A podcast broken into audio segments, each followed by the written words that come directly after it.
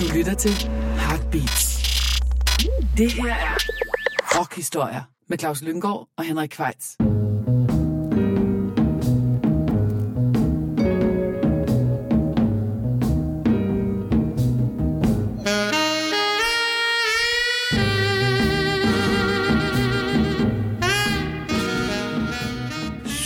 Det sørme blevet tid til endnu en gang rockhistorier. Og dine værter er som altid Claus Lynggaard og undertegnet Henrik Kvejts. Og i dag har vi øh, en gæst i studiet, en jubilar, 40 års jubilar. Ja. Det er nemlig 40 år siden, at digteren Søren Ulrik Thomsen debuterede med City Slang mm-hmm. i det herrens år 1981. Og Claus Lynggaard med Vinterkrig samme år. Ja, Det er rigtigt, samme forlag. Ja. Ja. Vi er begge to veteraner fra, Ja, ja. fra 80'erne.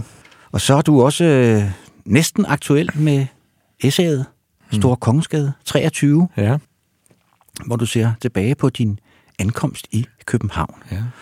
Og som altid, når vi har en gæst i studiet, så er det jo gæsten, der har valgt, hvad for noget musik vi skal høre, sikkert også vil fortælle os og jer noget om det. Men inden vi kommer så langt, så synes jeg, vi skal høre et nummer med gæsten selv, Claus, og det har du fundet frem. Jeg har valgt det her nummer selvfølgelig, fordi at... Øh, jeg kan huske, dengang jeg læste den her tekst, så tænkte okay, det var sgu alligevel tidligt, han står af. Det er så nu, jeg skrev en tekst for mange år siden, der hedder, jeg er så træt af rockmusikken. Ja, Og øh, den har han så øh, indspillet her for nogle år siden på albumet Power med sit orkester, Det Glemte Kvarter. Og det synes jeg var en meget god måde at, at, at starte det på, fordi at, så kan du jo senere forklare, hvorfor du skrev det digt og, Ja. og så videre. Så det synes jeg, vi lægger ud med. øh, Og ja, det er, udover det er det jo knaldgodt digt, så, så selvom jeg måske sådan var lidt chokeret over indholdet, så kunne jeg godt, godt, godt lide det. Ja, og så blev du backet op af din faste ja. Lille trive, det glemte Ja. kvarter. Ej, det er sandelig ikke en trio. Nej, det, er er- en, nej. Det er seks personer. Seks personer, ja. ja. Sextet. Sextet. Ja. Stort, fint skal det være. Ja, ja, ja. det er godt. Ja. Den kommer her.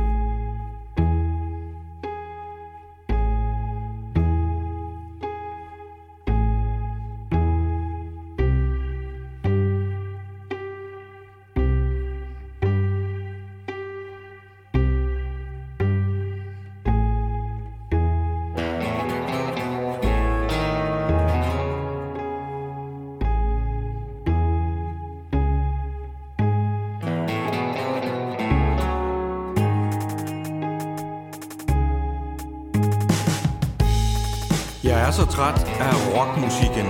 Den er en kniv, der bliver ført hen over kraniekassen. Parallelt med migrænen, der løber lige under. Der er intet i den, som ikke også er i mig. Og så ryger den i sengen.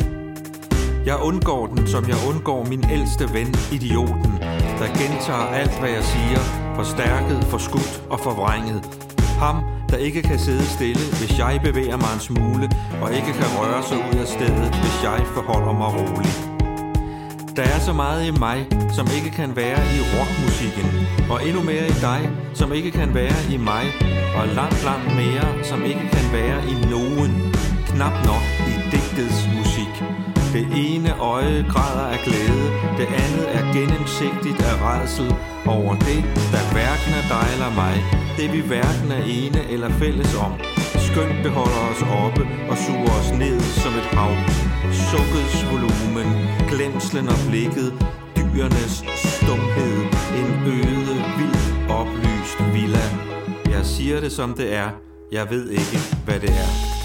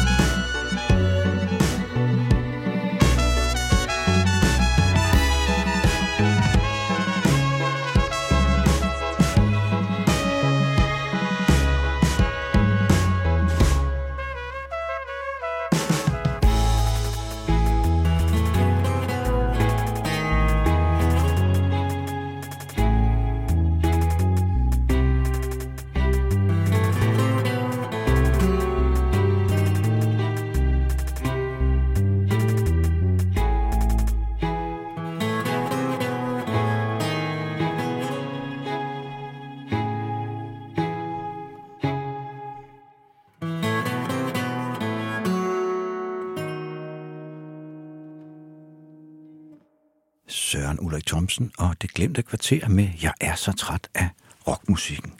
Fra Så er albumet. spørgsmålet jo så, Søren, er du så stadigvæk lige så træt af rockmusikken? Altså, jeg tror, at det, det, det drejede sig om, det der digt, det er, at rockmusikken er jo helt eminent til at udtrykke alle øh, sindstilstande, som er funderet i kroppen. Det er jo det, det handler om. Altså, som for eksempel liderlighed og vrede og, st- og stolthed og ekshibitionisme og alle sådan nogle ting. F- øh, frihedsfølelse funderet i, i kroppen. Så det, det drejede sig om øh, for mig på det tidspunkt, det var måske noget, som var noget ekstra, altså noget, og det er jo så også det, der fremgår af digtet hen mod slutningen, altså at det, der ligger ud over kroppen, det er måske noget, noget åndeligt, ikke nødvendigvis noget religiøst, men noget, som ikke er lige med kroppen. Jeg tror, det er det, det, det handler om, det digt. Okay. Mere end det handler om at være...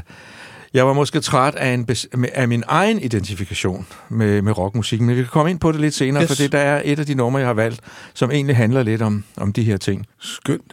Men der var også, øh, synes jeg jo, hvad hedder det, øh, du snakkede lidt om, mens nummeret spillede, at I er på vej med et nyt album. Øh, Ja, der kommer et nyt album, øh, og der kommer en... Øh, den første single kommer her den 10. december med, Okay. Med, med Det Glemte Kvarter, og det er mest digte fra, øh, fra hjemfalden faktisk, og, ja. og fra nye digte, som, som der er lavet musik, ny musik til. Spændende. Ja. Og så får Det lige kort, til. ja, lige kort at vende din bog. Nu var Søren jo så inde på, at den jo handlede om din ankomst til København. Mhm. Mm-hmm. Men den handler jo også om øh, din mor. Ja, det gør den. Det er jo ligesom, øh, du har jo ikke rigtig været inde og røre ved hovedstolen før, på den måde kan man sige. Nej. Og det er sådan en meget smertefuld øh, læsning, men samtidig også meget forløsende. Ja. Og det er forløsende for dig selv også at, at skrive om hende. Ja, altså jeg synes, det er altid forløsende at, at for, hvis, altså, tid er jo noget, der forsvinder. Tid er noget, i, altså i dag, vi sidder og taler sammen i dag, i morgen findes den dag ikke mere. Så hvis det lykkes at løfte det over i en kunstnerisk form, i en slags varig form, så opfatter jeg det som, at det er noget, der er blevet reddet fra, fra destruktion.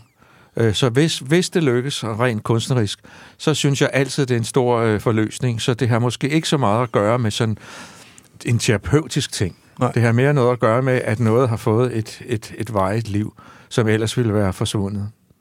Men jeg tror også, du kan regne med, at den her podcast vil blive hørt om tusind år. Det satser vi på. Satser vi Satser stærkt vi på, på. ja. Ja. Men den er i hvert fald hermed på det varmeste anbefalet, Ja. Søren Ulrik. Stor Kongensgade 23. Ja. Øh, en meget stærk bog.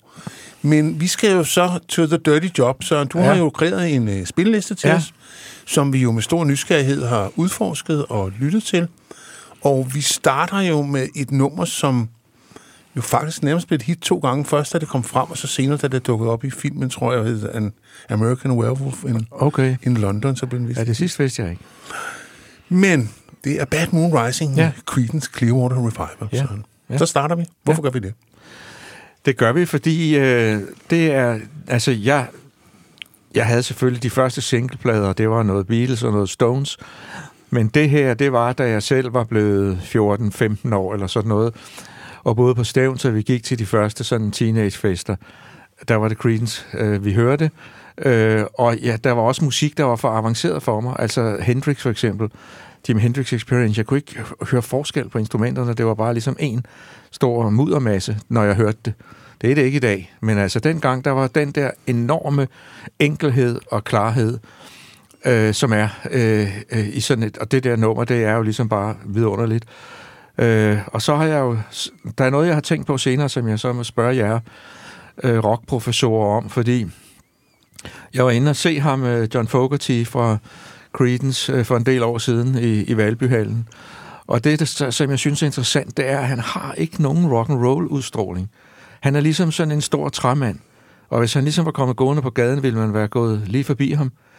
Øh, men så har han så bare lavet så utrolig mange rigtig gode rocknumre, rigtig gode riffs, og, og der er en mærkelig ting i rock and roll verdenen, og det er, at han på en måde har nul rock and roll udstråling, selvom han har kreeret så meget. Og så er der andre, som egentlig ikke er særlig interessante som musikere, men som bare har den der udstråling. Ikke? Der er sådan en et eller andet i som har at gøre med udstråling, og- det, det er meget uretfærdigt i forhold til ham. Fordi han er, altså det, det er så skide svært at lave sådan et... En enkelt nummer. Ja. ja, det er det virkelig. Og han har det jo også, når han synger, er der jo rock and roll udstråling over det, altså den måde, han, han synger ja, på. Ja. Ja, jeg, de- altså, jeg men har de- aldrig set Creedence i deres Ah, storhedstid. men de var jo også anti-rock and roll på den måde, ja. at de, øh, hedder de jo, hverken tog stoffer eller drak. Nej. Øh, og det blev de ret hurtigt bevidste om, for de var inde og se nogle koncerter, hvor de kunne se, at folk lå ned, og de stod med lange soloer og så videre. Og sådan noget fandt de ud af. Så kiggede de på hinanden og sagde, det skal vi ikke. Nej, nej. Og det gjorde så også, at de havde en helt anden arbejdsmoral. Altså det her år, vi snakker om, 1969, hvor nummeret Bad Moon Rising er fra, der udgiver de tre albums. Det er alligevel noget. Ja, ja, ja, ja, ja, ja. Ja. Men så bliver de så selvfølgelig også uvenner. Det, det behøver man så ikke at tage stoffer til. Men jeg har set nogle optagelser med øh, Creedence. Jeg har aldrig set dem live. Og der synes jeg, der er lidt mere gang i ham. Øh, Det er som om, at, øh, at den gruppedynamik galvaniserer ham og gør ham så ja. mere øh, levende. Jeg så ham på Roskilde for nogle år siden, og det var heller ikke særlig spændende. Jeg var gået ned, fordi jeg var vild med hans første soloplade, øh, Centerfield, tror jeg, den hedder, Ja. som er en skidegod plade. Øh, og så var jeg sådan meget skuffet over, at han stod deroppe, og han spillede næsten heller ikke nogen Creedence-nummer. Nej, nej. Øh, det kunne man jo godt have forventet, at han måske var lidt mere large, men det er jo ligesom der, hans, hans bidrag til, til rockhistorien ligger.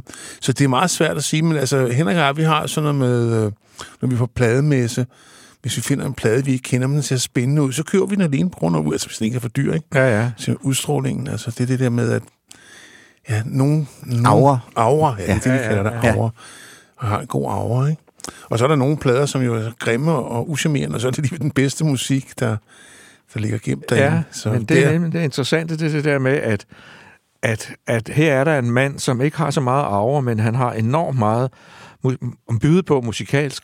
Og så er der andre, som har meget arver, som sådan set ikke rigtig udgår fra noget sted. Nej. Men det er, inter- det, er, inter- det er helt sådan noget, der interesserer mig meget, det der med, med udstråling. Altså, en af de personer, jeg har været allermest fascineret af, det er øh, Lyndon B. Johnson, som ligesom er en venstreorienteret med en konservativ udstråling.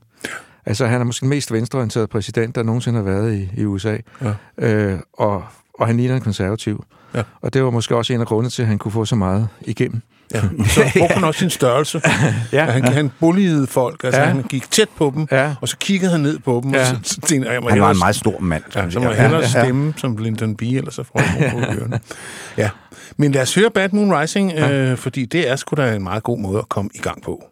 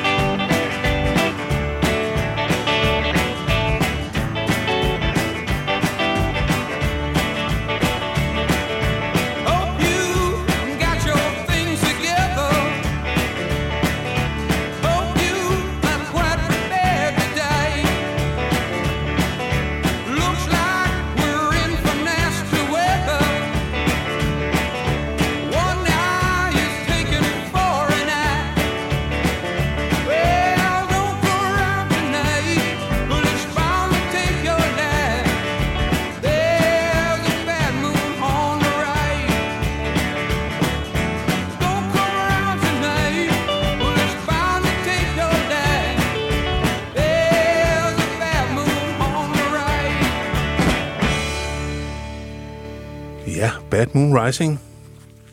Fra albumet Green River med Creedence Clearwater Revival, og det er et nummer, der også optræder i din seneste bog, Søren Ulrik. Ja, det er fordi, der er sådan en, øh, en scene øh, i bogen, som handler om, når teenagerne på Stævns, hvor jeg boede før, vi flyttede til Storkongensgade 23, når vi sad og klumpede os sammen på teenageværelserne, og, hvor- og hvor det slår mig, hvor fortabte vi egentlig må have været.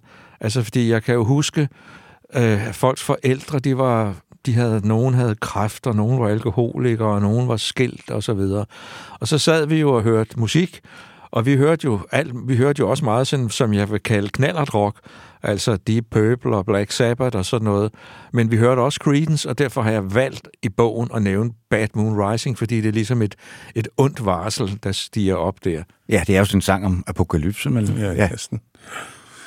Men ja, så skal vi til, Således øh, opmuntret går vi videre til, til den næste. til som det næste, Jo, som øh, ja, et nummer, som stammer også fra en af mine absolute yndlings danske plader. Ja, Ja, ja, det må det være. Jeg har lavet en det- gang for Ekstrabladet faktisk en liste over de 10 bedste danske album, der nogensinde var lavet. Der var den her nummer et. Ja, Godt. Ja. Og det er jo Dissings, øh, Paul Dissings album sammen med Beefeaters og Benny Holst fra 1969, som faktisk bare hedder Dissing, men i folkemåne er aldrig blevet kaldt andet end Nøgne Nøgne Øjne. Nej, Og teksterne er så skrevet af den famøse Lars Bengtsson. Ja, Ja, det er faktisk de første øh, tekster, han skriver det til den her, ja. øh, og det må vi sige så være en ret god debut. Ja. Altså, de, de tekster her, de, de er simpelthen så gode. Det det. Altså, øh, og, og det ærger mig sådan, at jeg aldrig fik hils på ham, og fik sagt uh, tak til ham. Øh, fordi jeg synes virkelig, virkelig, han var en, en, en stor digter. Det var han også. Det, det må jeg altså sige. Øh, og det her nummer, vi skal høre nu, ikke? Altså, jeg har godt nyt i dag. En engel er i blandt os, og sandt nok, så har man hørt det før, men hun bor dør om dør. Det er også bare så, altså, så suverænt, umiddelbart øh, skrevet, og hele pladen, der er så mange steder i, i teksterne, øh, man kan huske, øh, kun månen så din stille gråd, da vi vuggede i den store båd. De er så flotte, de, Ja. ja. de, de steder der. Ja. Øh, og og det, altså, den er jo fra 69, og jeg har hørt den også, da jeg var en stor dreng, og, og kunne fornemme, altså det, der var man selvfølgelig for ung til det, men det er jo også en skilsmissehistorie. Den er her, den her en kærlighedshistorie og en skilsmissehistorie, som er, virker øh, meget stærkt på en. Ja. Og, og måske også nogle, i nogle, nogle ganske små ting, der virker stærkt. Altså for eksempel, øh, jeg tror, det er den, der hedder Tape fra en halv mand, hvor han siger, og dine plader med ham der Bob, dem har jeg alle sammen snart slidt op. altså der kan man bare mærke, at der er bare sådan en stor sorg ja. i det, som er udtrykt på sådan en fin... Øh, øh, under, understated måde.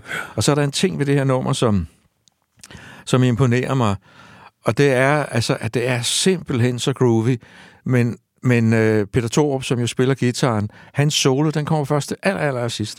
Altså, han, øh, han ligger ikke og blærer sig i løbet af nummeret. Det er bare super groovy, og så kommer til allersidst som sådan en signatur. Jamen, de var jo ret fedt. Og Beefeaters Blues var, ja. Beefeaters var faktisk noget så sjældent som et dansk syreband, der svingede. Ja. Jeg har Så- faktisk mødt Lars Bengtsson. øh, Har du det? Ja, jeg har Ja. ja. på et skrivekursus hos ham i gang i begyndelsen af 80'erne. Holdt Øh, han så nogen? Ja.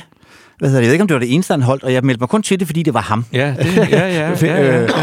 Øh, hvad hedder det? Fordi han har også øh, han redigerede en antologi engang, der hedder går aldrig mos på en rullesten, som også har været meget vigtig i mine formationer, som Ja. var sådan nogle af de tidligste danske øh, artikler om rockmusik. Jamen, Han var en flink mand, ja. ja. således opmuntret, så synes jeg, vi skal høre godt nyt i dag med Paul Dissing og Beefeaters og Benny Holst. Jeg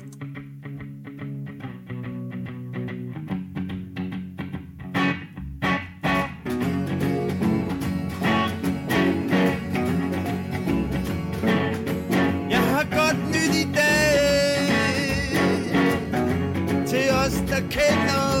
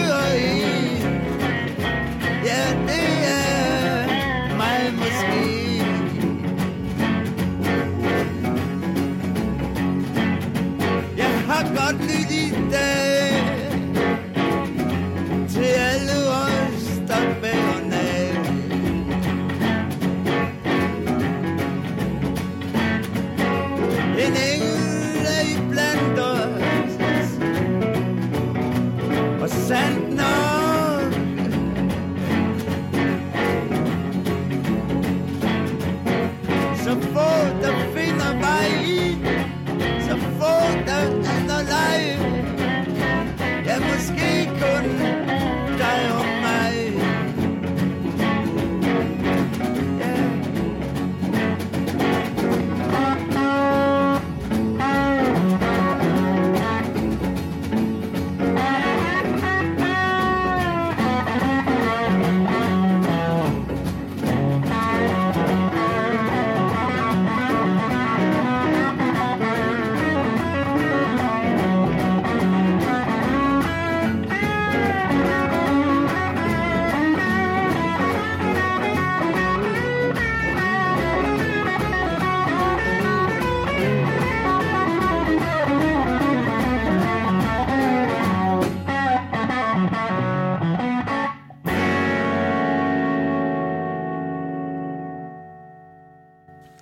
dag med Paul Dissing, Benny Holst og Beefeaters.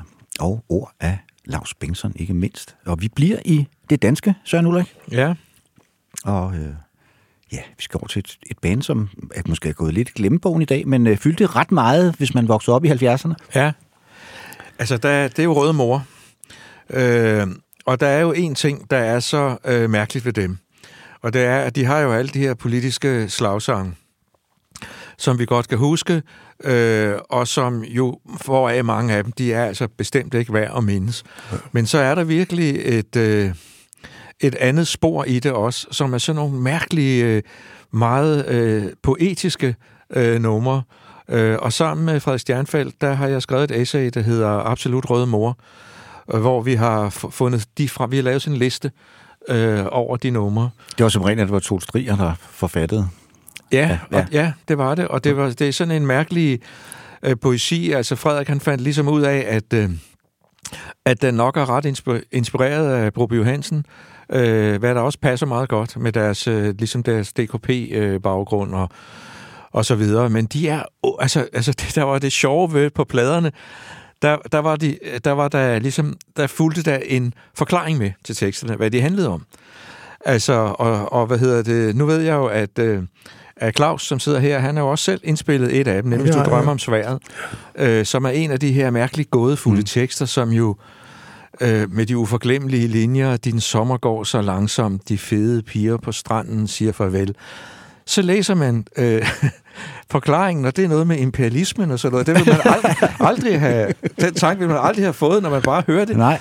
de her mærkelige, øh, gådefulde, symbolistiske digte, som er, er meget, meget øh, flotte. Især på den første plade, Rockorg, der er der altså øh, flere af dem. Også den, der hedder Vuggesang, og den, der hedder Rotten, som er sådan en, en tango. Øh, og så har jeg valgt det nummer, der hedder Nylonvinden.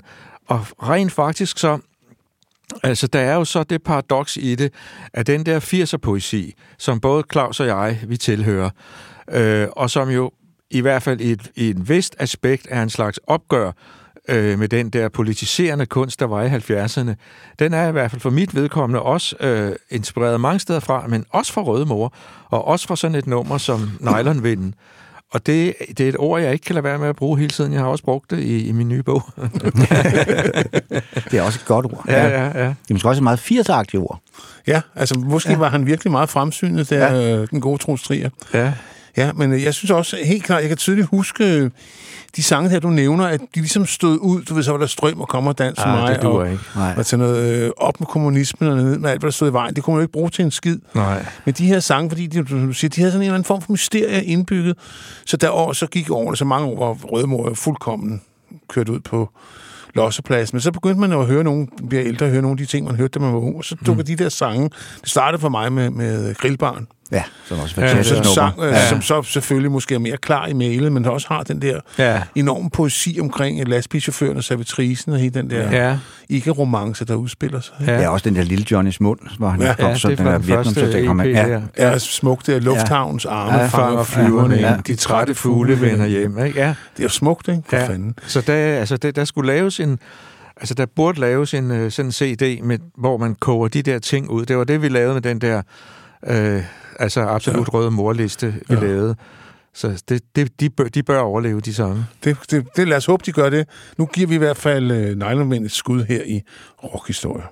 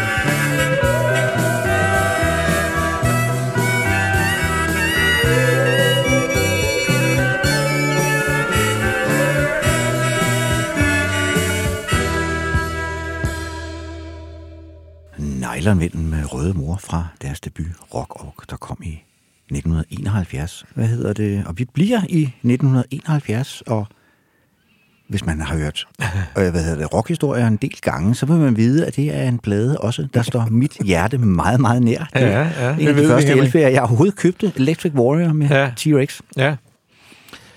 Ja, og øh, det synes jeg, der er noget der, der er interessant, fordi måske dengang, der tror jeg nok, at jeg måske synes, jeg var lidt for fin til det her, til det her T-Rex. Men det viser sig jo så, øh, som, som årene går, at det er noget af det, der er blevet hængende. Og jeg kan godt lide, at det er sådan lidt vulgært øh, og, og manieret, og at det, det handler om sex på sådan en ret øh, profan og vulgær måde. Så det synes jeg holder.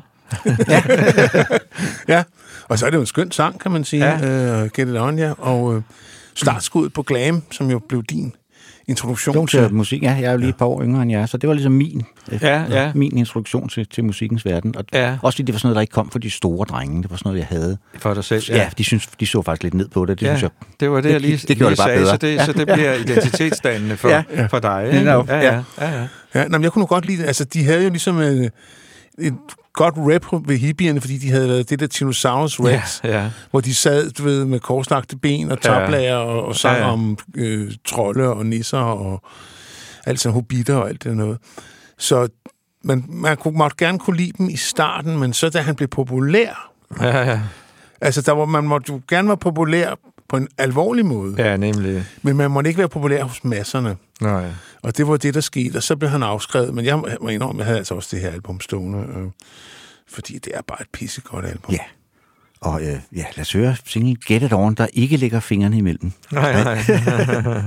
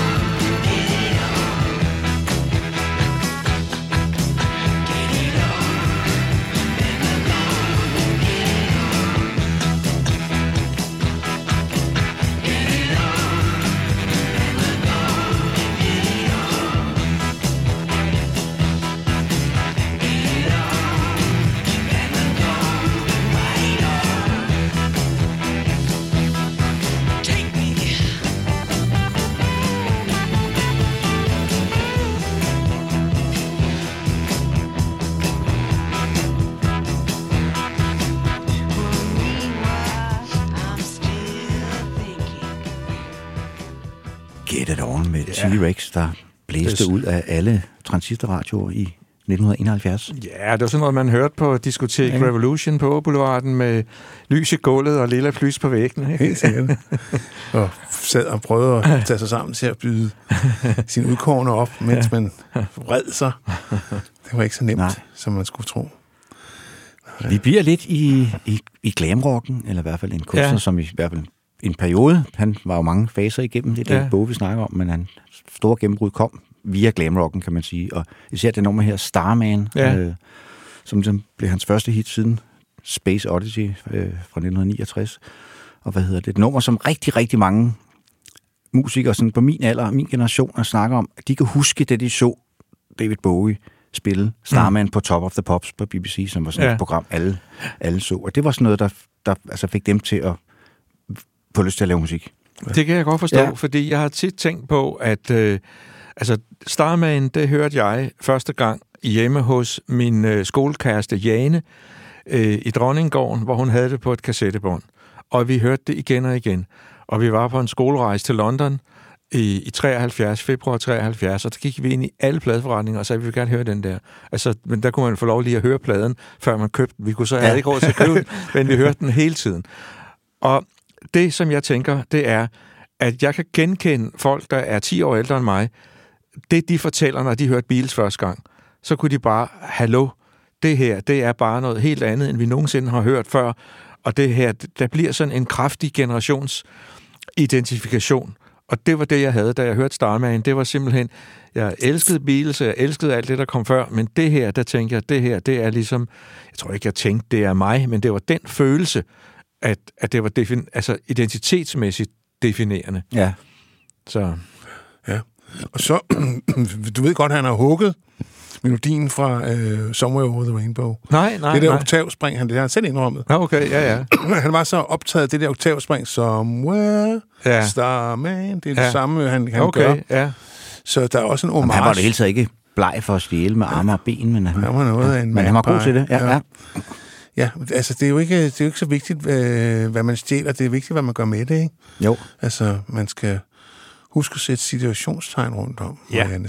Ja, nå, det var lige en bibemærkning der. Nu skal vi høre øh, et af de fedeste numre fra 1972. Starman.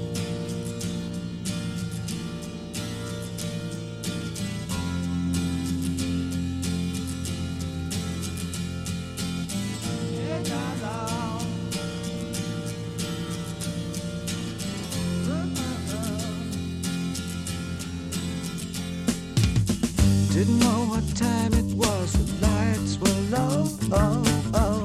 I leaned back on my radio. Oh, oh. Some cat was laying down some rock and roll, that all he said. Then the loud sound that seemed to fade. Came back like a slow voice on a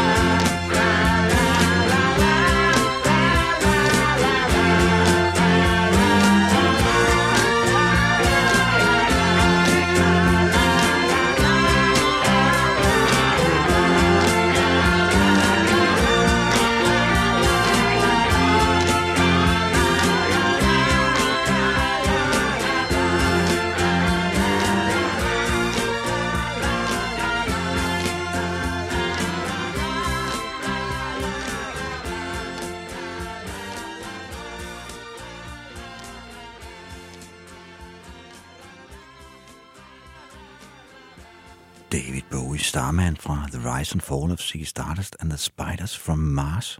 Og vi bliver lidt i familien, selvom vi skal over på den anden side af Atlanten. Ja, vi skal gør høre. Lou Reed nemlig. Ja, det skal vi, og de hørte meget sammen for mig, de to dengang, og, og i virkeligheden var det måske nok øh, Knud Øde, øh, som jo var i Sort Sol, og som er billedkunstner, og som jeg kender fra min øh, barndom på Stævns. Øh, måske var det i virkeligheden ham, der introducerede mig mest til de her ting, fordi han var meget længere fremme. Altså, jeg hørte som sagt knallertrock, men øh, han introducerede mig til mange mere avancerede ting, Captain Beefheart og Frank Zappa og Mothers og, og de her ting også. Øh, og men de, de blev jo så, altså det var en, en meget vigtig ting i ens identitetsdannelse, det her.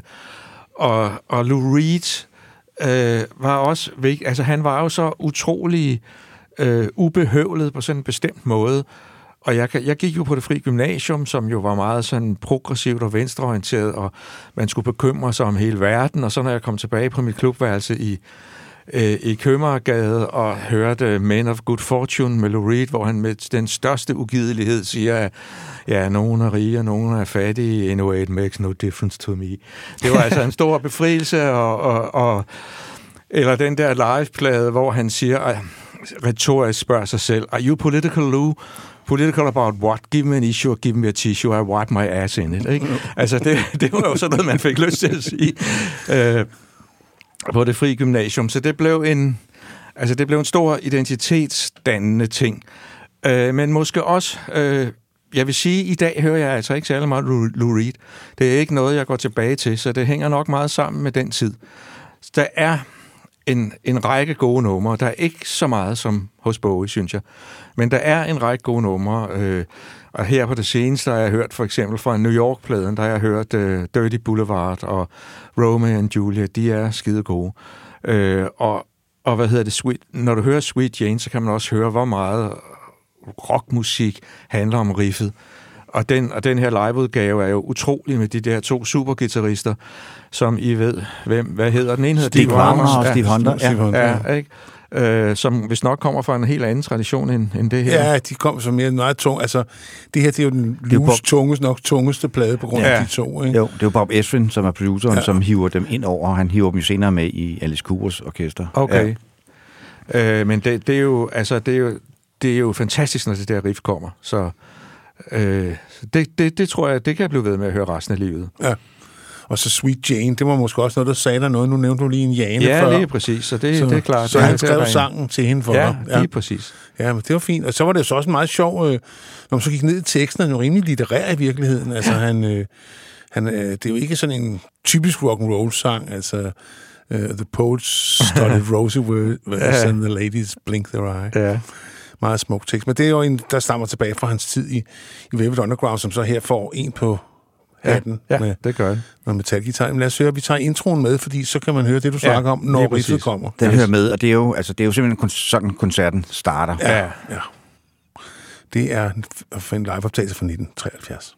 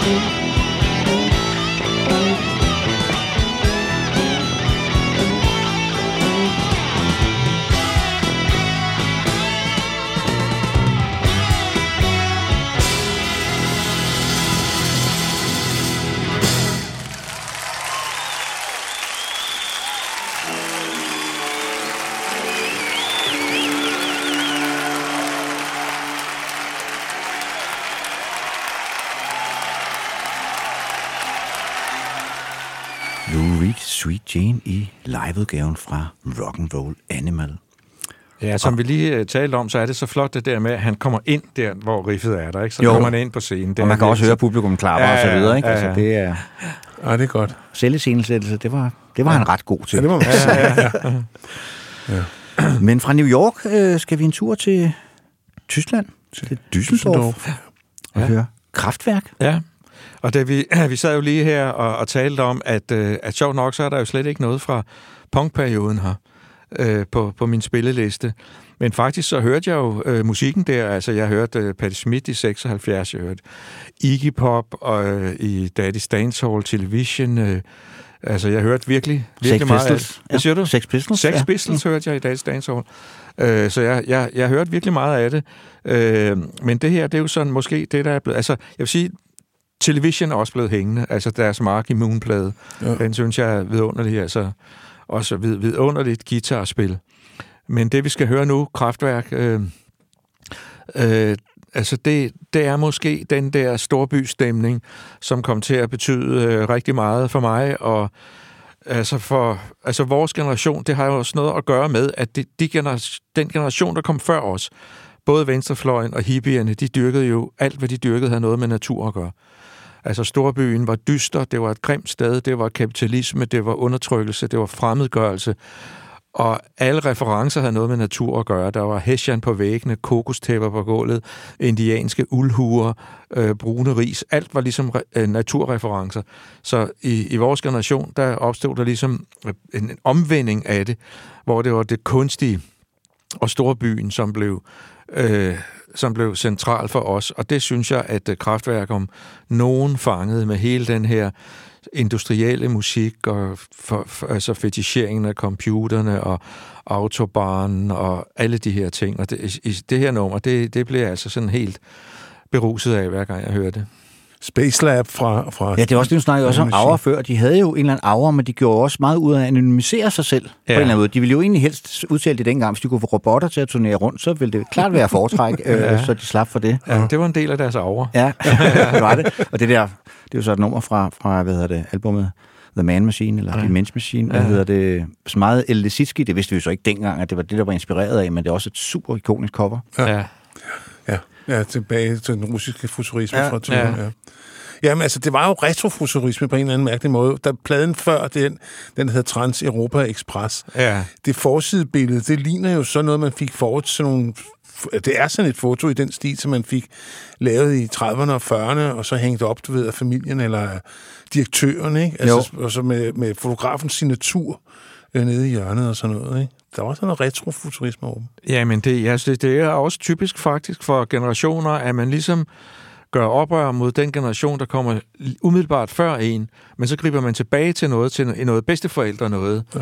der, der ligger bagved, og det, det sker Altså, det sker hver gang. Ja. Det skete også for vores generation. Vores referencer var, var jo heller ikke dem, der var kommet umiddelbart før os, men de gik, for eksempel, Sarvi var en stor reference for os, Ja, ja. ikke? Jo, jo. Så der gik vi, vi, vi bag om øh, 60'er-modernisterne, ikke? Jo, jo. Og de, de øh, øh, digtere, som kom efter os, de gik jo også udenom os, og så tilbage til noget, faktisk noget 60'er og 70'er ting, ikke? Jo. jo. Man kan også se det sådan noget helt profan noget, at dem, der er generation yngre også, der er jo ikke nogen børn i dag, der hedder Henrik eller Søren eller Nej. Claus. De hedder det, som vores bedsteforældre hed, ikke? Jo, jo. Ja, Det er rigtigt. altså Olga og sådan nogle Sofus. navne. Ja, ja, ja. Ja, Ja, det, det er det, det nogle gange, når, når jeg laver dedika- folk kommer og vil have dedikationer i mine bøger, så er der nogen, kommer nogle kvinder sådan på min alder, og de er flove over, at de ikke hedder Victoria og Albertine og sådan noget. Så siger "Nå, hvad hedder du? Ja, jeg hedder Bente. ja. Det er lidt undskyldende. Ja. Ja, det hed vi jo altså. Ja, hvis, jamen, så må det, kan det jo være, at den næste generation, så kommer der en masse Henriker og Søren og Claus, og så vil alle hedde Jensen igen. Ja. Det er jo ikke, det er ikke høj kurs lige nu. Nej. Nej. Men lad os høre Space Lab fra øh, mesterværket The Mensch Machine.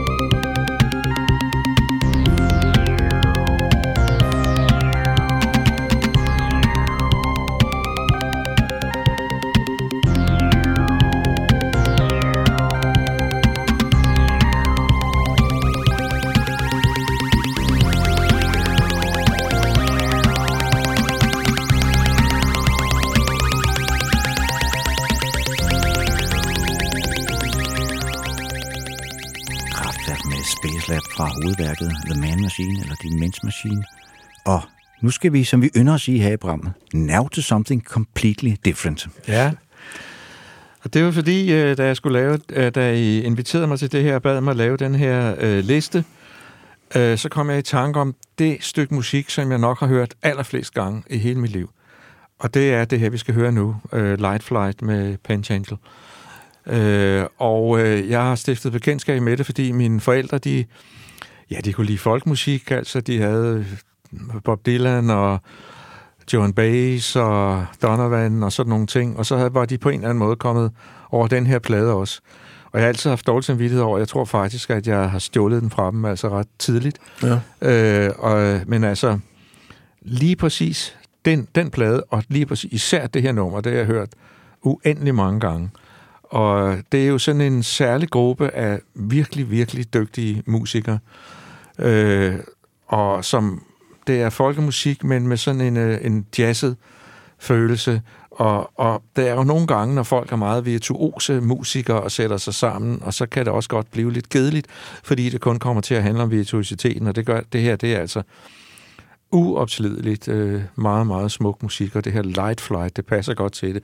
Sådan et nummer, der bare sådan violer afsted på sådan en skøn måde.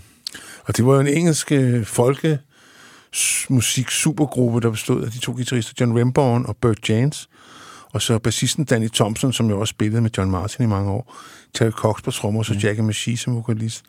Gruppen, der kaldte sig Pentacle, det var mm. betyder femkant jo, og det Ja. var jo så også det, det var. Og det var, som du siger, de rytmegruppen var jo jazzmusikere, Ja. det kan man også tydeligt høre. Og øh, jamen, det er en, øh, fra en plade, der hedder Basket of, Basket of Light, som Ja. er deres nok berømteste plade fra 1969, Ja, de fik jo faktisk et hit med, med det her nummer, fordi det var hvad hedder det, intromusik til en eller anden engelsk tv-serie, som Okay, okay, jeg så okay. okay. ikke kan huske, hvad hedder. Så vi siger, alle i okay. England, de, de vidste ligesom, hvad det her nummer det var. ja, ja, Okay. ja. Nå.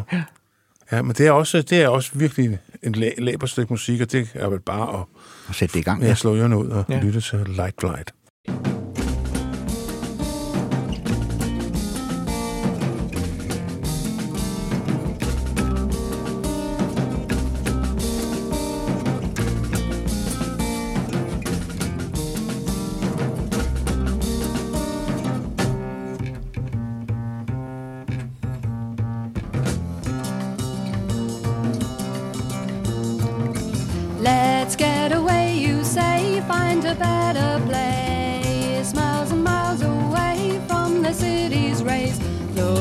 For someone lying in the sunshine, marking time.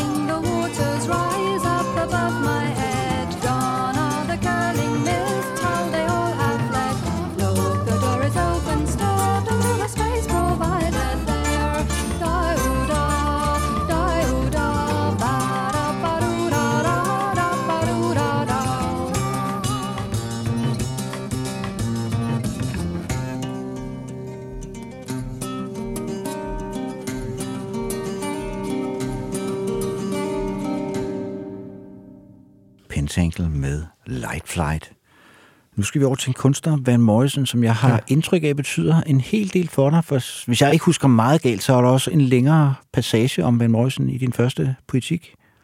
Ja, det passer meget Ja. godt. Øh, altså, Van Morrison øh, lærte jeg først at kende i 1978. Fordi der var jeg i Paris sammen med nogle venner, og der gik vi ind og så øh, The Last Waltz, øh, Scorseses film om bands afskedsturné, og der ja. var han. Og ham kendte jeg kun som et, et navn, altså. Og, og det, altså, det var virkelig noget, som var en, et vendepunkt for mig, øh, rent musikalsk. Fordi på det her tidspunkt, der var jeg jo, hvad kan man sige, hele min øh, punkkulturelle modidentitet øh, imod øh, hippierne og den gamle venstrefløj, den var ligesom på et højdepunkt her. Og pludselig så står der så en gammel hippie, øh, som synger, altså så er det fuldstændig, øh, altså, øh, tog vejret fra mig. Øh, og han var jo også utrolig fascinerende at se på, altså rigtig grim øh, med bakken bare rød og, og rødt gorillaslips. Han lignede sådan en slagter fra Belfast. Øh, men det var bare så fantastisk at høre ham synge. Og det, det blev altså en slags vendepunkt for mig, fordi man kan sige, at her begyndte musikken som identitetsdannelse og, og forsvinde for mig til fordel for det, jeg vil kalde ren musik. Altså lige pludselig betød det ikke noget, hvem han var rent identitetsmæssigt, og hvem jeg var. Det betød noget, at han kunne synge på den måde, han, han kunne. Ja. Øh, og det, det var altså så, så altså alt det, som punkmusikken og Bowie og Lou Reed og Kraftværk og alt det der betød for mig, det var ligesom, det, det trådte altså i baggrunden i forhold til, til den rene musik. Og noget af det, jeg begyndte, og det, det blev også det, det handler om, det der digt, vi talte om. Jeg er så træt af rockmusikken. Fordi, altså fordi Van Morrison jo også var en slags, der er jo også meget sådan åndelighed i hans, øh, i, i hans univers. Øh, og noget af det, der skete for mig, det var, at jeg begyndte og så at interessere mig for, øh, for stemmen.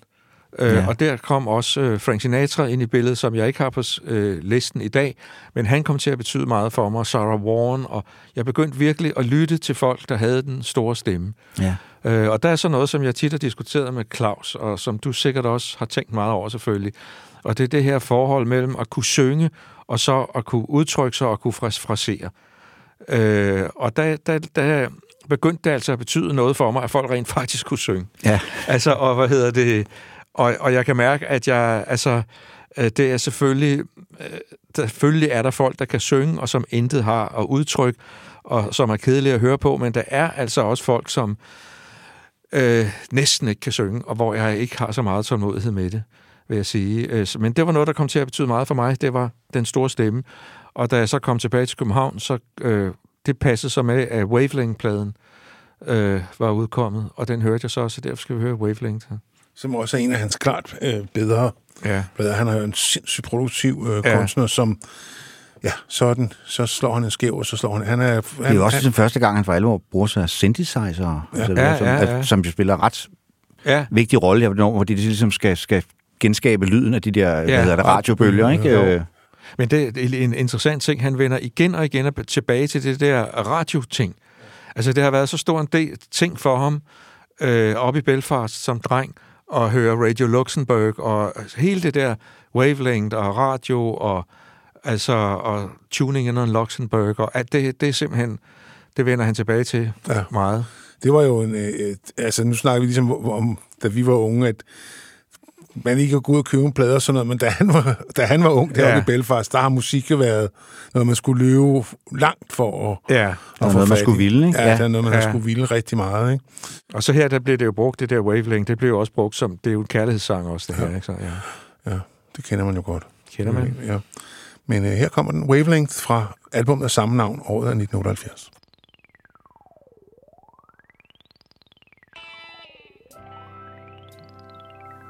This is a song about your wavelength and my wavelength, baby.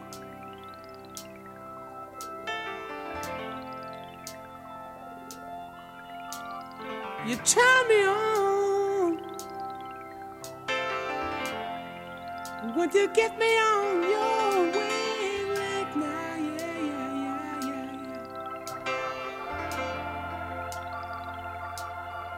with your wavelength.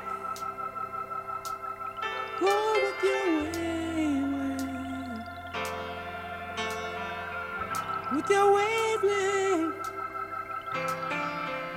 With your wavelength. Oh mama, oh mama, oh mama, oh mama, oh mama, oh mama, oh mama.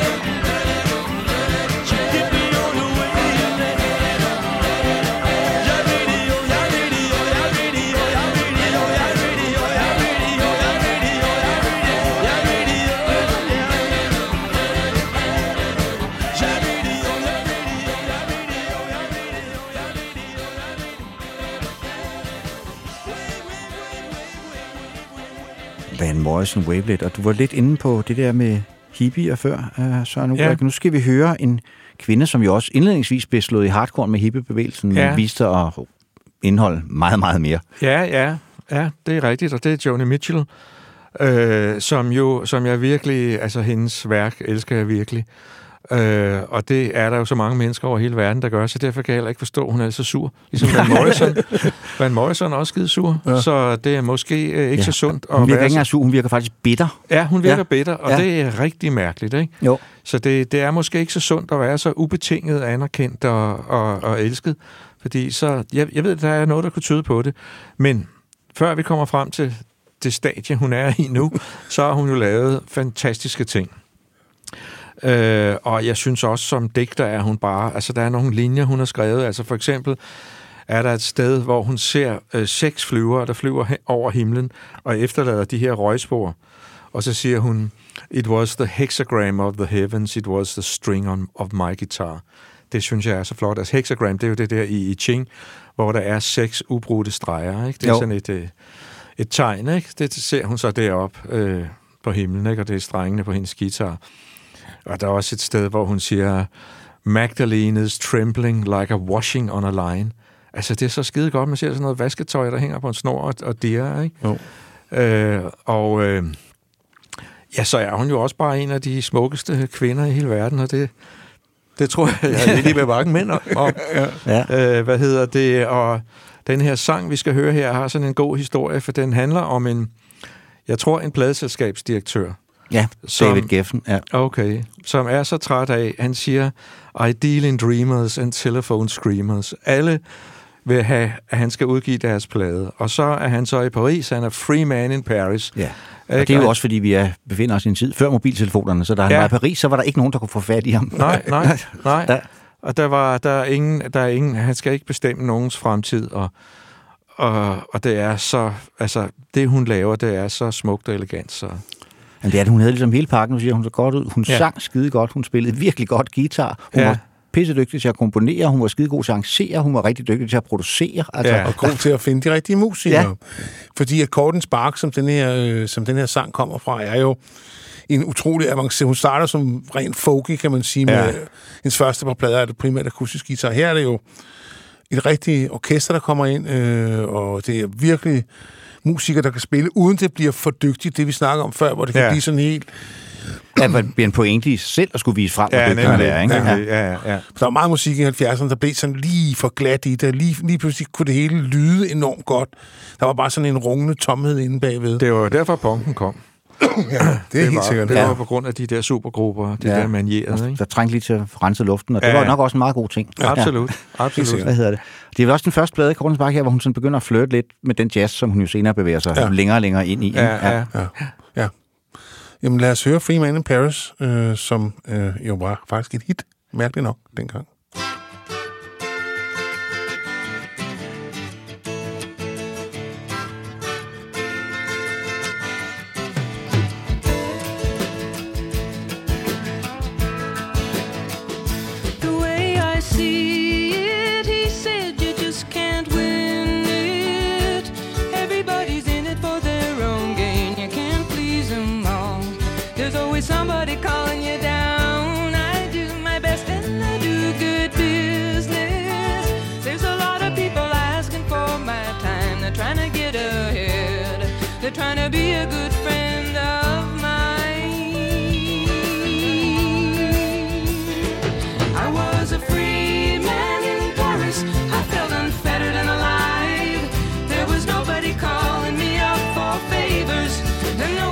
To decide.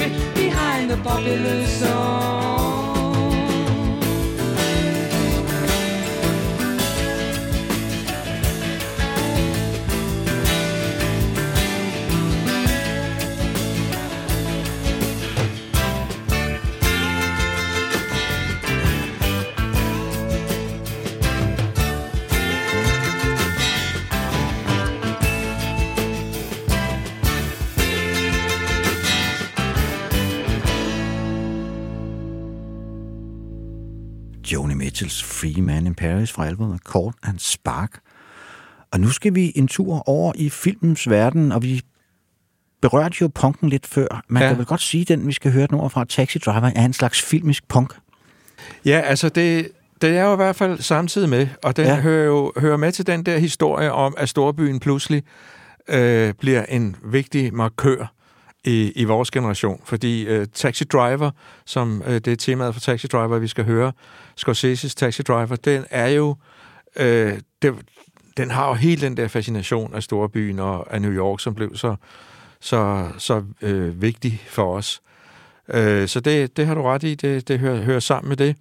Øh, og så, da jeg tænkte, da jeg skulle lave den her liste, og de, det slog mig, at de to stykker musik, jeg har hørt mest i mit liv, det er det her, vi skal høre nu, og så er det Light Flight, som vi hørte med, med Pentangle. Så har jeg nok hørt Pentangle øh, lidt mere, men det var fordi, der hørte jeg lige fra jeg var dreng. Ja. Så men det her te- tema her, det, det hører jeg igen og igen, og jeg bliver aldrig træt af det. Og det er jo så Bernard Herrmann, der har komponeret det, og han har jo lavet musik til Hitchcocks film, han har lavet den fantastiske musik til Psycho, øh, og til, øh, øh, til Vertigo. Øh, så han, han, han er for mig den, den helt store øh, filmkomponist. Og så det her, det bliver sgu hans sidste, øh, hans sidste stykke musik. Der er øh, på rulleteksterne bagefter, er der tak til ham, og øh, han, han døde, efter han havde. Ja. havde lavet det, ikke? Øh, og, og når man hører, der er både det farlige og det smukke og det fascinerende i det. Det er uopslideligt. Og det er et utroligt flot stykke musik. Ja. Ja. Og den kommer jo så i tre forskellige versioner, hvis man har pladen. Mm, Ja, det gør det. Og der, er- den er også som sådan en lounge jazz. Ja. Det var meget den, jeg hørte. Ja, Øh, men jeg, jeg, sjovt, da jeg hørte det, så tænkte jeg, det er sgu faktisk bedre end... øh, Det er bare så kort, ja, men det er næsten bedre end den der lounge jazz version, og så kommer den igen som til, altså, til efterteksterne. ja. Så hvis man har pladen, så lærer man den rigtig godt. Det var Det det gør faktisk dig, der introducerede mig for den plade der. Jeg måtte ud og finde den. Ja, Jeg fandt den nede i Steve's Books and Records. Ja. Øh, kan du huske ham nede på... på ja det kan du tro, Ja, jeg kan. Ja. Hvor man også får den der fantastiske De Niro-monolog der. Ja, ja, det med. der, ja, ja. Husk Steve's Books and Records. Det, jeg kan huske, det var sådan nogle gamle hippier, der hang dernede, og så, Ja. var der, så gik jeg derned en gang, og så sagde jeg, øh, prøv at høre her, der, er- der, kan I ikke fortælle mig, hvad det her for et nummer? Dum, da, da, da, da, da, dum. Er jo White Bird med David LaFlamme. Han står lige der. Ja, det er sådan nogle butikker, skal man sgu ikke kimse af. Jamen, så har jeg dog, så har jeg dog kunne bidrage med to plader til dig. Det er jo ellers dig, der bidrager mest, men altså, Ja, ja. den ene, det er så Taxi Driver, den anden, det er Jackson C. Frank, som jeg købte i New Ja, York. og? Alexandra, du introducerede mig for Åh ja, hun er tyske, fantastisk, ja. tyske slagersanger, ja. Ja. Alexandra. Jeg har lige købt en dobbelt LP med hende, så Ja, ja, Hun sin er rute. virkelig god. Sensugt. Ja, ja. Ja, men det er en anden historie. Nu skal Ja. vi høre uh, Bernard Herrmanns uh, uopslidelige tema fra filmen Taxi Driver året af 1976.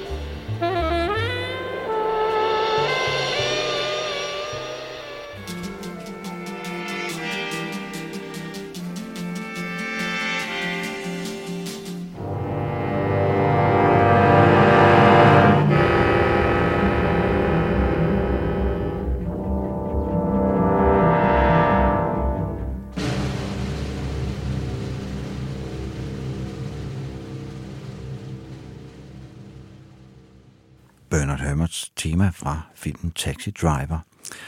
Nu skal vi over til noget, som i hvert fald, da jeg så listen her, var lidt en wildcard. Den havde jeg ikke set komme til. Okay. Okay. Vi skal høre Brenda Lee, som Ja. jo på det her tidspunkt, 1960, er en 16-årig veteran. Ja, det er hun. Ja, Det er hun. hun starter jo som barnestjerne. Ja. Det gør hun virkelig. Altså, øh, og hendes stemme, den er bare er helt utrolig. Og det vil jeg sige, at det var måske så, altså før jeg begyndte at, at blive så fascineret af det der med stemmen, så var hun altså også en af dem, der virkelig, virkelig, virkelig sagde mig noget. Og den måde, hun kan synge rockmusik på, og den måde, hun ligesom kan lave det, det, det ved I to professorer sikkert, hvad, hvad, hvad er det, hun gør det der, når hun sådan hakker, hakker det op, ikke? Ja, altså, jeg, Elvis jeg gør ved ikke, også hvad, det hvad det tekniske udtryk for det er, men hun, Nej. hun har jo en, en, en 16-år, en helt vanvittig kraftfuld Ja. stemme. Ja, Beyond Her Years, som Ja, man siger. det må man sige. Ja. Man kan overhovedet ikke høre, hun er 16. Hun havde jo også det berømte tilnavn Little Miss Dynamite. Ja, nemlig. Og det kan man jo godt høre i det, ikke? Ja. Øh, i den måde, hun, hun intonerer på. Øh, og så var hun bare måske en af dem, der, der bare synger, altså åbner op og slipper det løs og ikke tænker på kontrol. Nej. Øh, det er mit bedste bud. Altså, hun, Ja. hun er uskolet, men, men musikalsk nok til at slippe afsted med og, og, og fyre den af. Ikke? Og så det er jo sådan en form for rockabilly, Ja, nemlig. nemlig. vi skal høre her. Ja, Ja, og hun- det er jo en musik, der handler om at bare slippe energien løs. Ikke? Ja, og så, så er der også det, at hun har begge sider. At hun har både, altså hun har både den der aggressive rock and roll ting, og så har hun enorm følsomhed. Også, altså hun kan synge, altså det er ikke, det er ikke øh, øh, helt øh, tosset, hun blev country-sanger senere, fordi hun har en kæmpe følsomhed i sin stemme. Så hun har meget, altså hun har virke, hun brænder igennem altså med, med sin personlighed også Ja. hver gang. Ikke? Ja, og en, som er skrevet lidt ud af historien. Øh, når, man, nok, når, man, ja, når man tænker på, Er det at hun rigtigt? havde, Er hun det? Ja, hun havde 47 hitlisteplaceringer i 60'erne øh, på okay. den amerikanske hitliste. Det var kun Ray Charles, Beatles og Elvis, der kunne slå hende. Okay. Ja, Ja. Ja, hun, har, Ja, det- ikke, ja. hun har ikke status, som de har. Nej, Men hun har heller aldrig ligesom oplevet det der comeback, altså som jo nogen, Johnny Cash for eksempel, oplevede på sine gamle dage, at efter han havde lavet rigtig mange dårlige plader i mange år, så fik han lige pludselig muligheden Nej, for... det kan også være, det kommer på et tidspunkt. Der er nogle af de der glemt, så pludselig er der sådan Ja, en ny ja. generation, der finder, ja. Ja, finder, finder det frem. Ikke? man skal, ja. aldrig, man skal aldrig afskrive nogen i hvert fald. Men det var jo allerede, hvad kan man sige, da, altså, da, da jeg begyndte at høre hende, der var det jo allerede en ny generation, der hørte hende, må Ja. man sige. Ja. ikke? Det var Det var- det. jo, jo. Absolut. Men altså, da vi mødte hinanden, der var vi jo også begge to rimelig optaget af 50'erne. Ja, det er på rigtigt. mange leder, både Ja. ja. altså kronerne, men også Ja. ja. hele det der pop, den der uskyld. Vi opfattede det som uskyld. Ja. Ja. Nu kan man godt Ja. ja. se bagefter, det måske var ret beregnende meget af det. Ja, ja. Men for os lød det uskyldigt, sådan noget Ja. ja. Night Has a Thousand Eyes, og Yes. Ja, sådan nogle ting, som vi jo, Poetry in Motion og sådan noget, som Ja. vi jo synes var helt fantastisk. ja Der var også den der American Graffiti-film, der kom frem, Okay. som jo ja, altså... ja, den var meget betydningsfuld. Meget mig. for det ja, amerikanske rockmusik, Ja. Det soundtrack, det hørte vi sgu meget. Ja, det hørte jeg virkelig. Ja. Men nu skal vi høre uh, The Real Stuff, vi skal høre Brenda Lee, vi skal høre Let's Jump the Broomstick, og så er det bare et spørgsmål om, I kan sidde stille derude. Well, come a little baby, let's jump the broomstick. Come and let's tie a knot. Come a little baby, let's jump the broomstick. Come and let's tie a knot. Father don't like it, a brother don't like it, a sister don't like it, a mother don't like it. Come a little baby, let's jump the broomstick. Come and let's tie a knot. Going to Alabama, back from Texarkana. Going all around the world. I'm going to Alabama, back from Texarkana.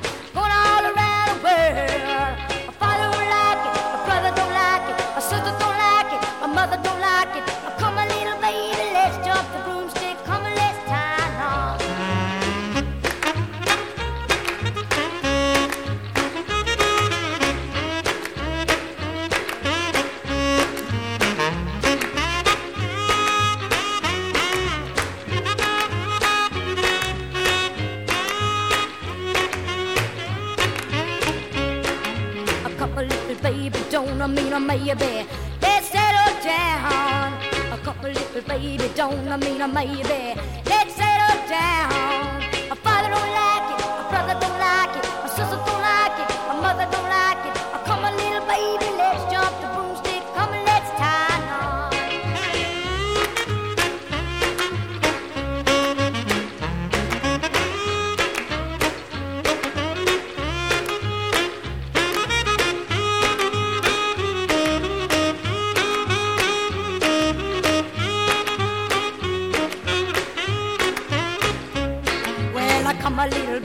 let's jump the broomstick. Come and let's tie a knot. Come a little baby, let's jump the broomstick. Come and let's tie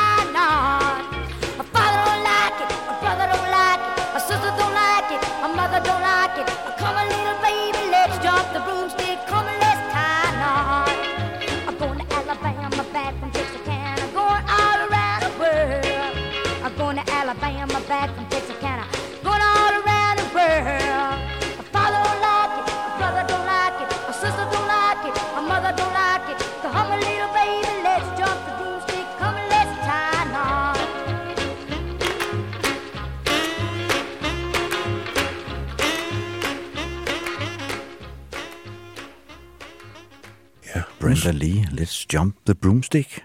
Øh, og nu skal vi over til en anden kvindelig vokalist, men af en lidt ja. anden kaliber eller statur, eller hvad vi skal kalde det. Ja, det må man sige. Det er Roberta Flack, og det er simpelthen, fordi jeg synes, at det her det er verdens smukkeste kærlighedssang. Altså, den bevæger mig bare så meget, og der findes en optagelse med hende, hvor hun synger den, som også er bare altså, helt utrolig. Det, der er ikke, det er bare så smukt, altså. Ja, og det er nu First Time Ever I Saw Your Face. Ja. Skrevet af en englænder, sjovt nok, mm-hmm. Evan McCall, som var sådan en, øh, der samlede gamle folkesange, men også skrev øh, sange selv. Mm-hmm. Blandt andet ja. den her, og Ja. øh, Dirty Old Town, som mange sikkert kender, både Nå, med ja, Dubliners og øh, med Pokes. Ja. Ja. Ja, Og han havde jo hendes version af den. Øh, er det Ja, hun, rigtigt? ja, hun sætter tempoet altså halvt, altså det går i dobbelt tempo i den ori- originale version. Ja. Okay. Altså han skrev, altså han var jo poetaner, mm-hmm. folkemusikpoetaner, Ja, ja, allerhelst, så skulle du synge uakkompagneret. Okay. Og det var det, det var det reneste form for udtryk for ham. Til nød en guitar eller en banjo, men alt efter det, Det var det var effekter. sovs. Ja, Ja. Det var sovs og effekter. Og denne her sang, den er indspillet af hundredvis af mennesker, og hans Nå. kone, Peggy Seeger, fortalte efter hans død, han var ikke nogen sød mand, Ewan McCall, fortalte efter hans død, han havde en speciel afdeling øh, i sin pladesang, der hed Chamber of Horrors. Nå. Der stod alle de plader, han fik tilsendt med coverversionerne af dem, af hans, den, her, hans berømteste sang, og han havde dem alle sammen. Det er ikke Christy McCalls far, vel? Jo, Kirsten McCalls Nå, far, okay, jo. ja, ja. Ja, han tog sig også til hovedet over sin datters karrierevalg, at hun blev pop-sangerinde. Men det var også helt klart et oprør Ja, ja. mod den der puritanisme, hun voksede op med. Altså, jeg vil meget nødt høre den her sang med banjo, vil jeg sige. Altså, hvis, Hvad er det, man siger? Hvad er definitionen på en gentleman, ikke? Det er Jo. en, der kan spille banjo, men lad være. ikke? Men hun, hun synes jo også først selv, den var for langsom. Hun ja. havde jo lyst til at indspille den om. Den er fra hendes debutalbum First Take fra 1969. Nå. Og hvor den ikke bliver et hit, så øh, vælger Clint Eastwood at bruge den i sin film Play Misty for Me, som er en film, som handler om en, en sådan en natte-DJ, øh, ja. hvad hedder det, og ringer til hende og spørger, om han ikke godt må bruge øh, Ja. den her sang i filmen. Øh, jo, man må ikke få lov at spille den ind igen, for jeg synes, den går lidt for langsomt, så siger han, no, it's perfect. Ja, så, det er den også. og så bliver den et hit. Ja, ja. ja.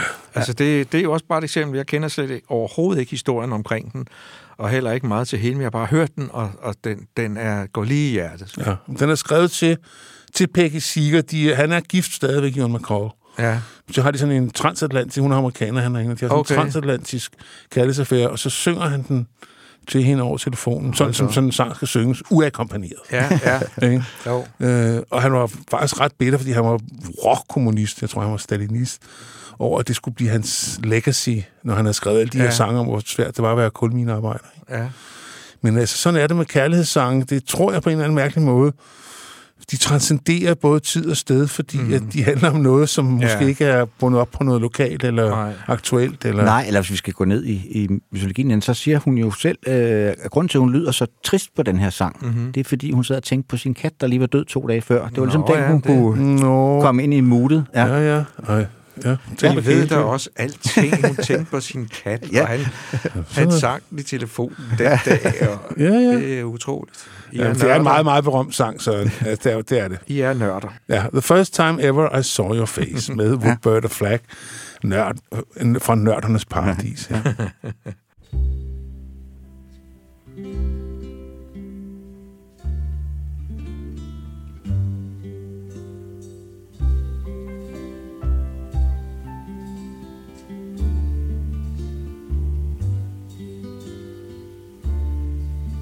first time ever I saw your face.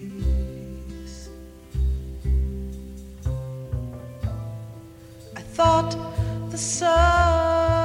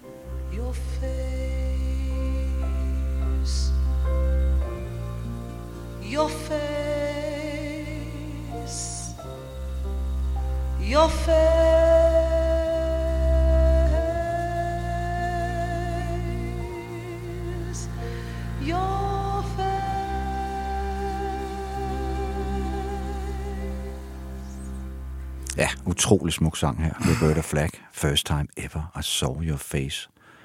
Og vi bliver i kvindernes verden, Ja. øh, men igen skifter vi stil, Ja. kan vi roligt sige. Ja, Vi skal en tur om disco. Ja, fordi uh, disco har jo også betydet noget, selvom man også var for fin til det. Så uh, altså, det er jo det, det, der sker, når tiden går. Det er jo, at mange af de ting, der så bliver hængende, det er jo så noget, man var for fin til at høre, men som så sneser ind i ørerne fra åbenstående vinduer og transistorradioer og alt muligt, og så er blevet hængende, fordi det var så catchy. Og der er selvfølgelig øh, meget fantastisk diskomusik, og jeg hører der stadigvæk øh, Boney M. og Donna Summer og Tina Charles, og hende her, vi skal høre her, Gloria Gaynor. Det er måske også lige øh, lidt bedre, det her, end, end så meget andet. Fordi Men det er jo en klassiker. Ja, og der kan man, man kan også høre, at hendes personlighed brænder igennem, og så samtidig så har det den der øh, disco-glimmer ting. Så det, det er et vid- vidunderligt nummer, og det er jo... Men det var jo på øh, jukebo- jukeboxen nede på Den Toral. Var det det? Ja. ja. Øh, jeg har i en mangten brændert Ja. været op og sætte det på, fordi der var altså blandt det bizarre udvalg af plader, der var der, der kunne man godt sådan for en fem og finde tre, man gerne ville høre derud på natten, ikke? Den Ja. der, og Og så det, var, og, det, og, det var, og det var sådan noget, som aldrig skiftede. Nej, Det var ligesom aldrig. jukeboxen på Andys Bar. Det var Ja. også sådan en, den var der bare Ja, ja, det den samme var sang i Det kan jeg 30 også år. Ja, ja, ja, ja. Nu har de jo købt og betalt den for dem, ikke? Så, Jo, jo, jo. Ja. Og så, det, hvad hedder, så er det jo også en opbyggelig sang. ja.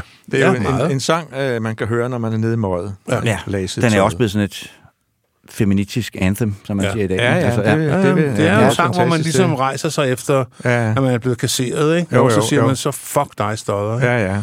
Så kom videre med sit liv. Ja. Og det er jo et skønt øjeblik, der hvor man får vendt den, altså der hvor man tænker, gud, ja, det, det, den slår mig heller ikke ihjel, den her Nej, kærlighed. nej, nej. I will survive. Ja, ja. Og så er den skøn at brøle med på, når man har fået et par bryg ud på natten. Altså, øh, det er sådan en, Ja. ja. så alle Jamen, synger det er sådan en sang, på. man bliver godt humør af. Ja, det gør man Ja. ja. Ved du jeg synes, at jeg skal lige nævne, for nu, nu taler om jukebox. Altså, jeg synes, den store jukebox-klassiker, den har vi så ikke med på listen, men den skal nævnes, det er altså Far Far Away med Slade. Ja. Er det ikke rigtigt? Jo, at det er det, en at rigtig- den, den er, lyder bedst i en jukebox. Jukebox, ja. det er rigtigt. Jamen, den tror jeg, den er, mest, jeg tror, den er lavet til at blive hørt i en jukebox. Ja. Det var ligesom, vi var inde på i vores ABBA-program, at deres manager, Stig Andersson, han, han fik tilbud en demobånd, så hørte han den kun på sådan en gammel smadret kassettebånd, sådan der, Ja. ja. man havde på bordet, ikke, med Ja, ja, ja. batterier i. Fordi hvis det ikke lød godt på den, så lød det ikke godt. Nej, nej. Sådan gør man det. Ja. I Will Survive øh, fra 1978.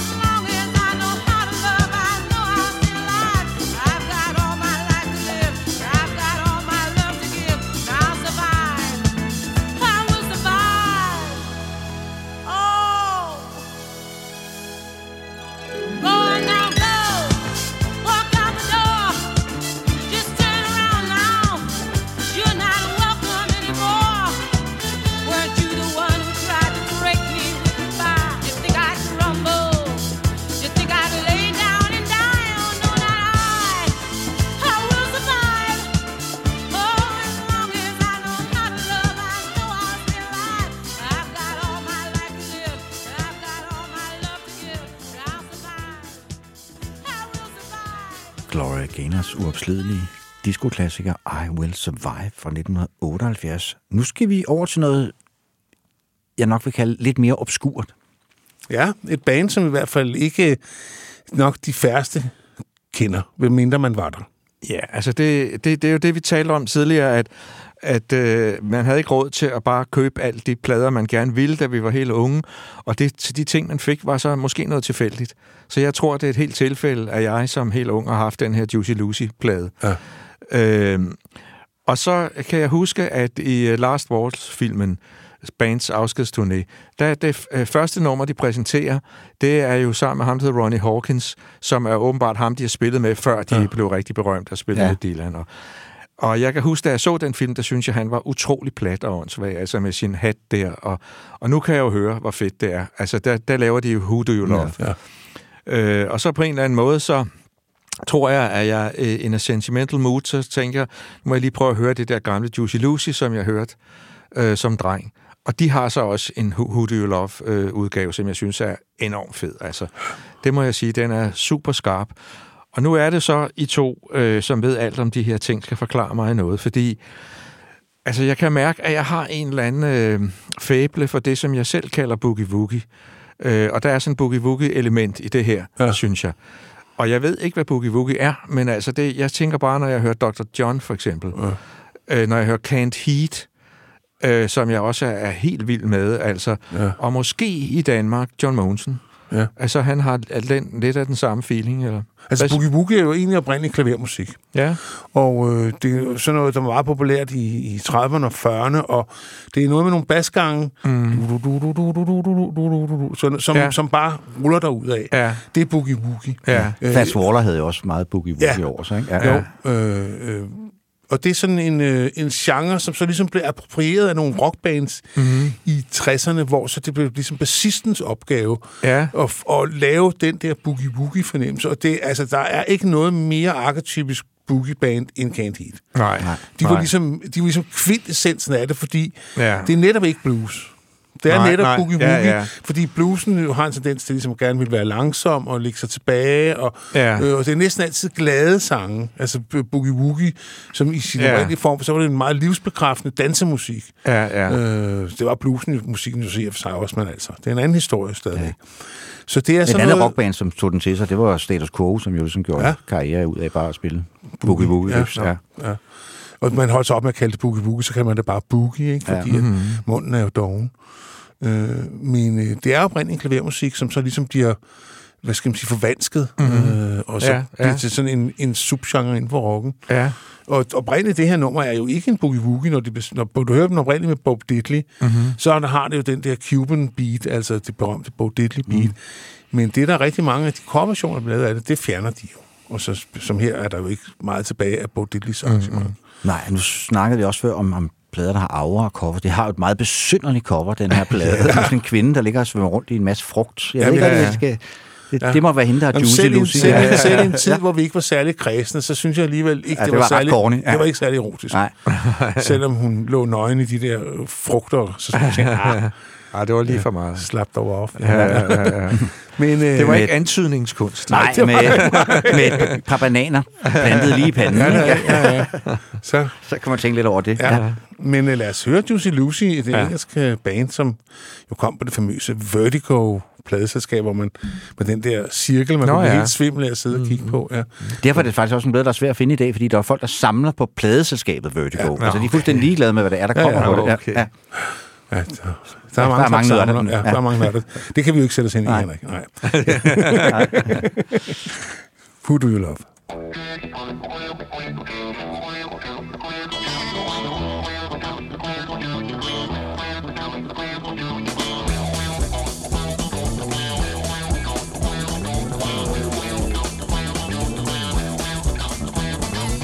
47 miles of barbed wire, use a cobra snake for a necktie. I got a brand new house built on the roadside, made from a rattlesnake hide. I got a brand new chimney and it's built on top, made from a human skull. Now come on, baby, let's take a little walk. Tell me who do you love? Tell me who do you love? Tell me who do you love? Tell me who do you love? Like my old man, he took me by the hand. He said, Ooh, daddy, I understand. But tell me who do you love?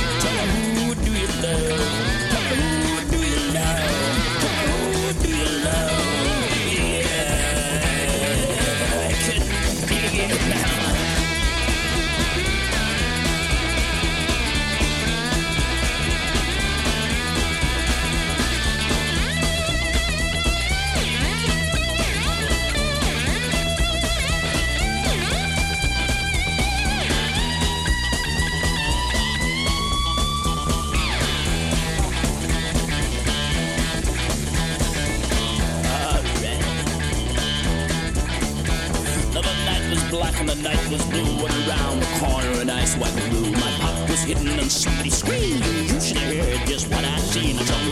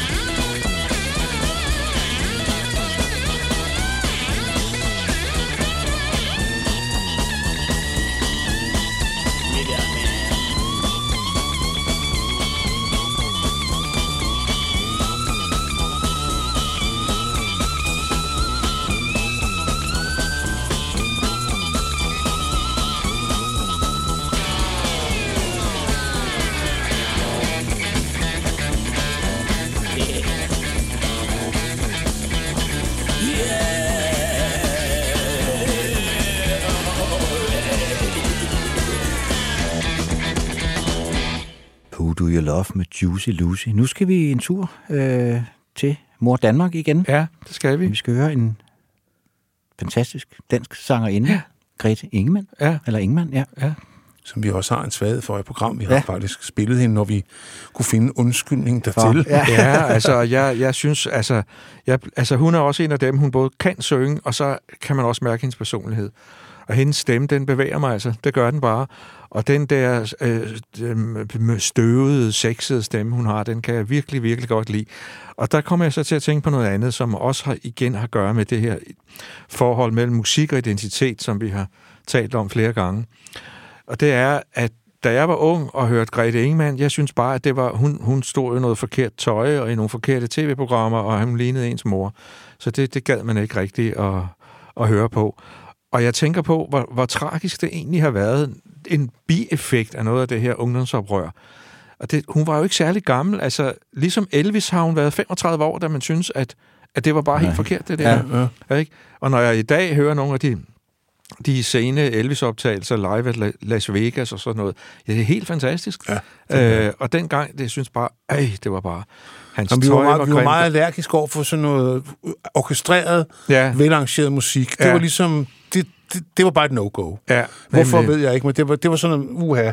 Ja. Så var der... Nej, ja, der var den myte også, at Elvis var bedst, da han var ung og så videre. Ja, det Altså, er guldalderkonstruktionen Ja, der med, ja. at det var kun sådan-indspilningerne i Ja, virkeligheden. og det var det jo slet ikke. Jeg, kunne, det var bare det første, hvor Nick Cave der engang sagde til mig, The Las Vegas siger, they're the best. Ja. Så tænkte jeg, okay, hvis han siger det, så må jeg hellere lige give dem et lyt, og det han havde jo ret. ja, ja, men det er... Altså, det, en, anden, en anden, jeg synes har fået... Altså, som havde lidt samme skæbne for mig, det var Glenn Campbell. Fordi ham kunne man ikke placere.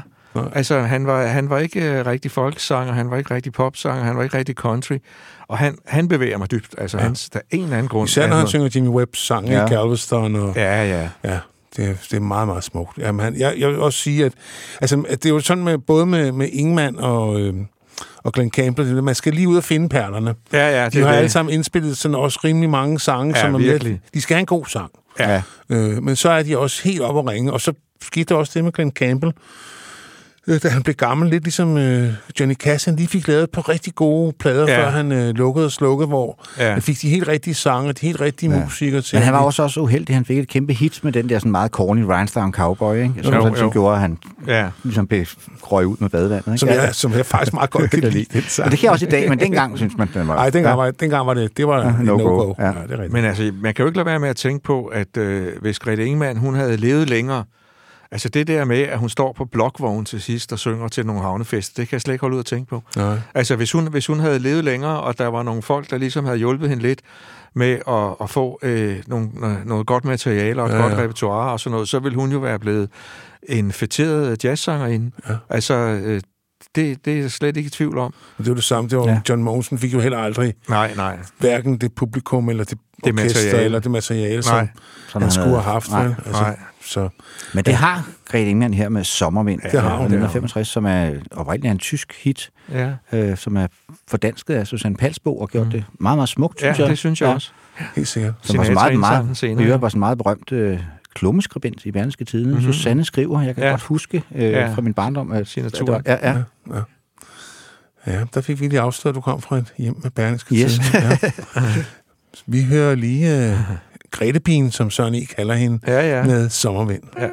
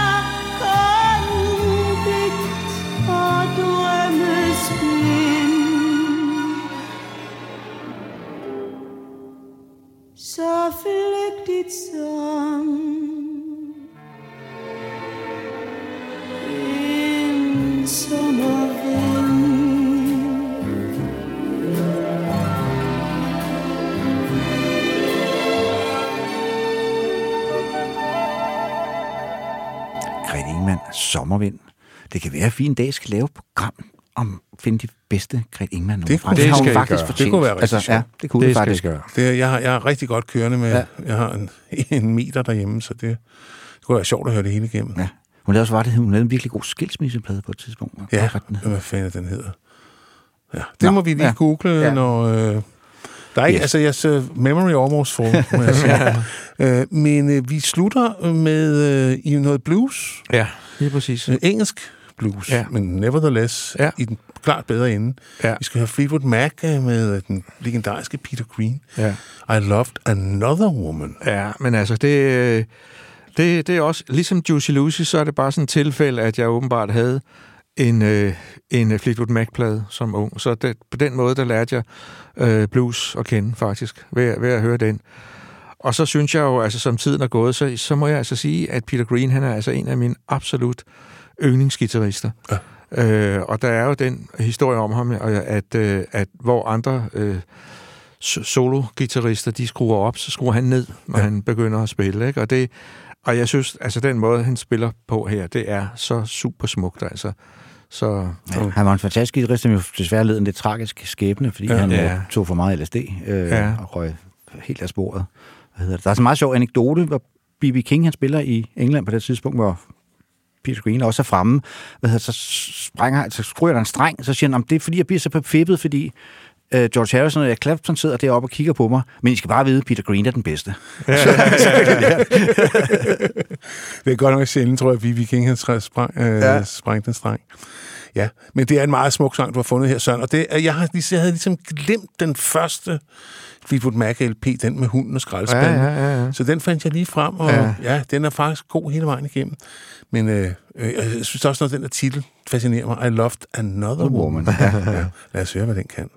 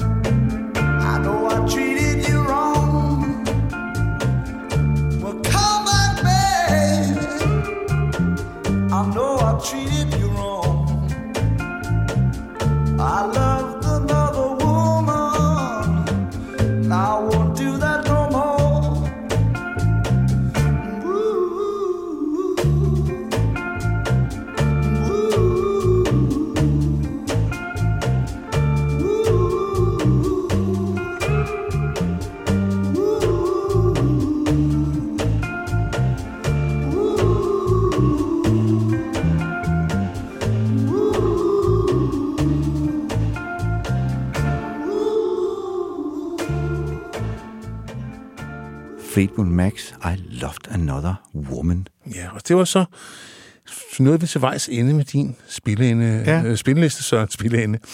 Øh, og jamen, det har været en, en super, en fornøjelse. Ja, super, tak fordi du gad være med. Tak fordi I inviterede mig og kunne fortælle mig alt muligt om det musik, som jeg godt kan lide.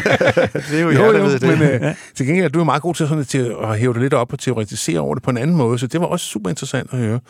Og øh, så har vi lige... Ja, øh, så har vi lige en bøn, øh, og det er, at hvis du kan lide det, du hører, så må du meget gerne gå ind på heartbeats.dk, finde rockhistorier frem og trykke på den røde knap. Øh, så vælger du et beløb, så du kan støtte programmet med. Det gør, at vi kan fortsætte med at lave den her podcast. Det betyder så også, at du kan blive medlem af den lukkede Facebook-gruppe, der hedder Rockhistorie Lytteklub, var som faktisk har været et ret aktivt musikforum, hvor øh, både Claus og jeg poster ting, men alle øh, de andre medlemmer, der er derinde, faktisk også poster Ja, der er tips og- konkurrencer og, ja. og nyheder og anmeldelser og anbefalinger og links, øh, og også ja. faktisk også anbefalinger af andre podcasts som musik. Så, jo, Det så det er to fluer med, med et smæk. Ja. Men øh, som øh, jeg startede, vi startede programmet med, at jeg havde valgt et, en, øh, et af Sørens tekster, øh, som var blevet sat så i musikalsk ramme af hans orkester, det glemte kvarter. Henrik har også valgt et af Søren Ulrik Thomsens digte, en lidt ældre dato, øh, Henrik. Ja, det er selvfølgelig fra Lars H.U.G.'s uh, City Slang, Mhm. mm-hmm. som jo, tror jeg, blev mange menneskers et, introduktion til, til dit værk. Ja, det er Ulrik. helt sikkert. Ja.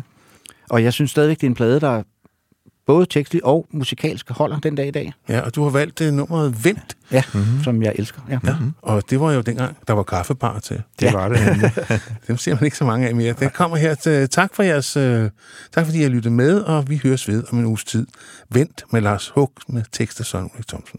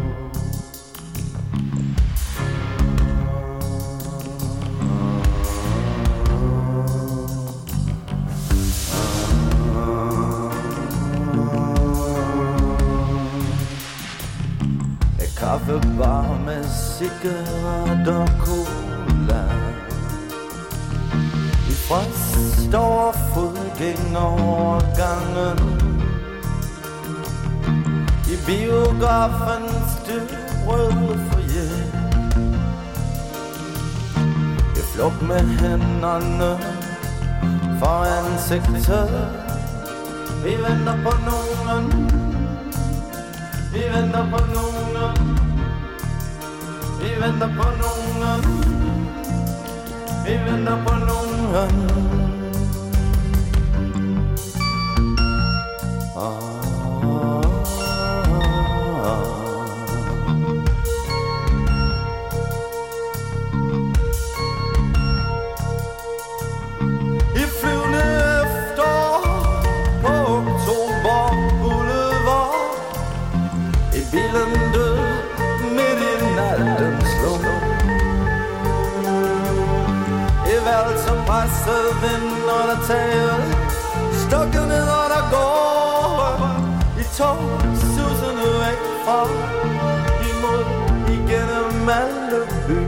York.